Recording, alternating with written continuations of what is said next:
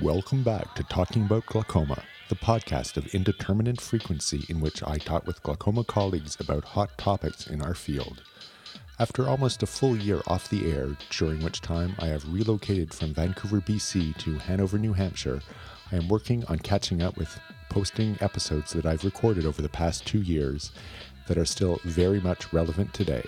My goal remains the same, to produce episodes on a regular basis. Once I get back to producing them regularly, I will be looking at different funding options to help support their ongoing production. This is episode number twenty-two for February twenty fourteen.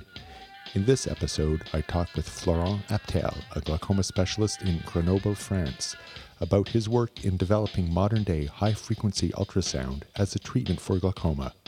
Their group has developed a device that selectively focuses the energy on the ciliary body without collateral damage that offers hope as a future early treatment modality as opposed to ciliary body ablation with a diode laser.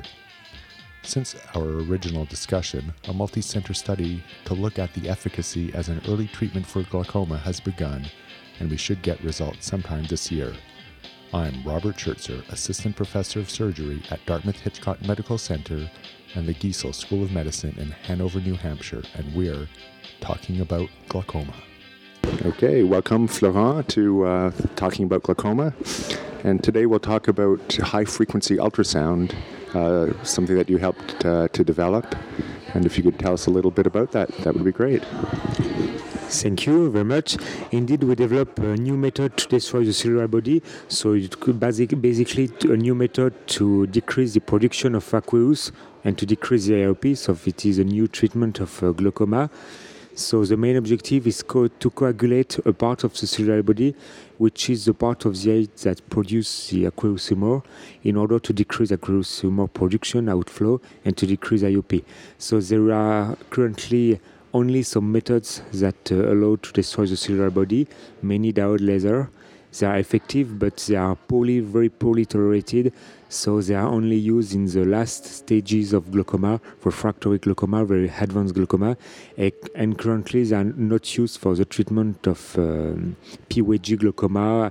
They are not an alternative to medical treatment, laser, trabeculoplasty, or filtering surgeries such as a trabeculectomy or discolectomy. So our idea was to take advantage of the high-intensity focused ultrasound to develop a method that is uh, better tolerated than the currently available method, and that can be used in the earlier stage, stages of uh, glaucoma. I guess one of the big advantages here is that over the current techniques, like the diode laser, is that it's it's focused deeper in the tissue, and there's no uh, no basically burning of the sclera that we get uh, oftentimes with the uh, diode laser. Correct? Yes, indeed. The um, the, laser, the the laser is uh, transmitted through the sclera, and part of the energy of the laser, of the diode laser, may be absorbed by the sclera, by the ciliary processes, by the iris, by the choroid. By contrast, with ultrasound, the focal zone is very uh, very deep in the tissue, without absorptions before and after the focal zone. So absorption occurs only at the focal zone, at the focal point. And the locating, the positioning of the device is very precise. So we are sure that we treat only the ciliary processes and the basal part of the ciliary body, but not the sclera and not all the adjacent ocular structures and tissues. Right, that's a good point, because with the diode laser, we're sort of estimating where we think the ciliary body should be, just based on the one size of probe which we put next to the limbus. I think it's pretty rare that anyone does transillumination to try to figure out exactly where the ciliary body is. And even then, with the diode, we're not sure where where we're directing our uh, energy. But if, if you could explain, too, the, the part at the beginning of this treatment, you you do an anterior segment ultrasound, right? And that helps you localize the and uh, choose which size ring to use, correct? Yes, exactly. The anatomy of the eye, and particularly the anatomy of the ciliary body, is very variable. And when we do a diode laser, we very frequently, often estimate the distance between the limbus and the, the area of treatment without checking exactly the position of the location of the ciliary body and ciliary processes. By contrast with I F U, we uh, did anterior segment imaging with U B M or O C T sometimes, but U B M is uh, more interesting because it allows to directly see the cerebral hypothesis. And we had different diameters of uh, therapeutic probes of uh, devices that produce I F U, and for each patient, for each eye, we choose the diameter which is adapted to the anatomy, for the anatomy of the eye that we will treat. So it is, um, we, had, we, are, we are sure when we treat a patient that we will target the cerebral body of the high that we will treat. How does this differ from previous attempts at using high-frequency uh, ultrasound? Because I understand there was, uh, but there was some sort of high-frequency ultrasound used in the eighties, and how is your device different? Yes, in the eighties and the beginning of the nineties, an American team in New York, uh, Coleman and Fred Lizzie, developed uh, an I F U device which was called SonoCare and was marketed by a, a startup to treat glaucoma with I F U. Uh, it was it was very different. First, the transducers of the SonoCare was very big. It was more than ten centimeters. By contrast, our transducer is uh, one third of centimeter. The operating frequency of the SonoCare was lower. It was four to five megahertz, whereas we use twenty-one megahertz. Higher is the operating frequency, shorter is the focal zone, and steeper is the transition between the focal zone and the untreated area.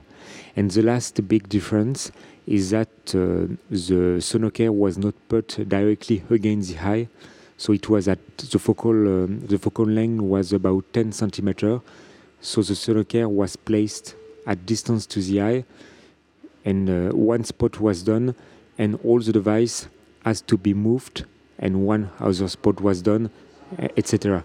So it was long, and the positioning has to be checked before each spot. By contrast with our device, our device is like a ring, so we can treat in one shot all the circumference, the whole circumference of the organ to be treated, the cerebral body. That's great, and it, it actually does it like uh, one segment at a time, but the, the whole treatment takes what, about, about one and a half minutes? Was that, that's great. Okay. Well, it sounds very promising. So uh, you're at the stage now where you've done animal studies, and you've you've also now started doing this on on humans with with very advanced uh, stage of disease. Is that correct? So what what what do you have planned next? Yes, we have three to four years ago we did animal studies. Two years ago we started the first pilot study in three centers in France, and we treat uh, refractory glaucoma, congenital, neovascular, aphakic glaucoma.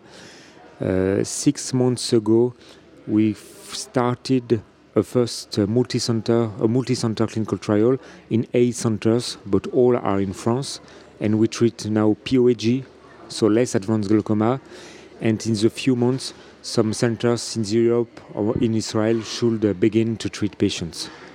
And the next stages is to obtain the F D A approval and to conduct uh, similar studies in the U S A or in North America. Thank you so much. Pleasure talking today. Thank you very much. That's our show for today. Please subscribe to the R S S feed at whole lot of rob dot com on iTunes or by searching within your podcast player on other devices for this show. I've created new shortcuts for both the A A C version with artwork and chapter markers and the M P three versions that you can manually enter into your podcast player. At iguy.tv slash podcast RSS AAC and iguy.tv slash podcast RSS M P three, where iguy is I G U Y. You can follow me on Twitter by going to iguy.tv slash Twitter or by following Rob Schertzer on your Twitter app. Feel free to drop me a line at podcast at iguy dot org with feedback, including topic ideas. And if you have subscribed through iTunes, please rate Talking About Glaucoma in the iTunes store. Please help detect and treat glaucoma by keeping yourself informed. As a reminder for Canadian ophthalmologists, each podcast episode is worth half a credit in Section two under Podcasts. You can also use any podcast to inspire you to learn more about a topic and earn even more C P D credits because learning projects are worth two credits per hour. This will help make up for the fact that teaching in the clinical setting is not recognized for C P D credit. So subscribe to this podcast, tell your friends about it, and bug me to complete more episodes.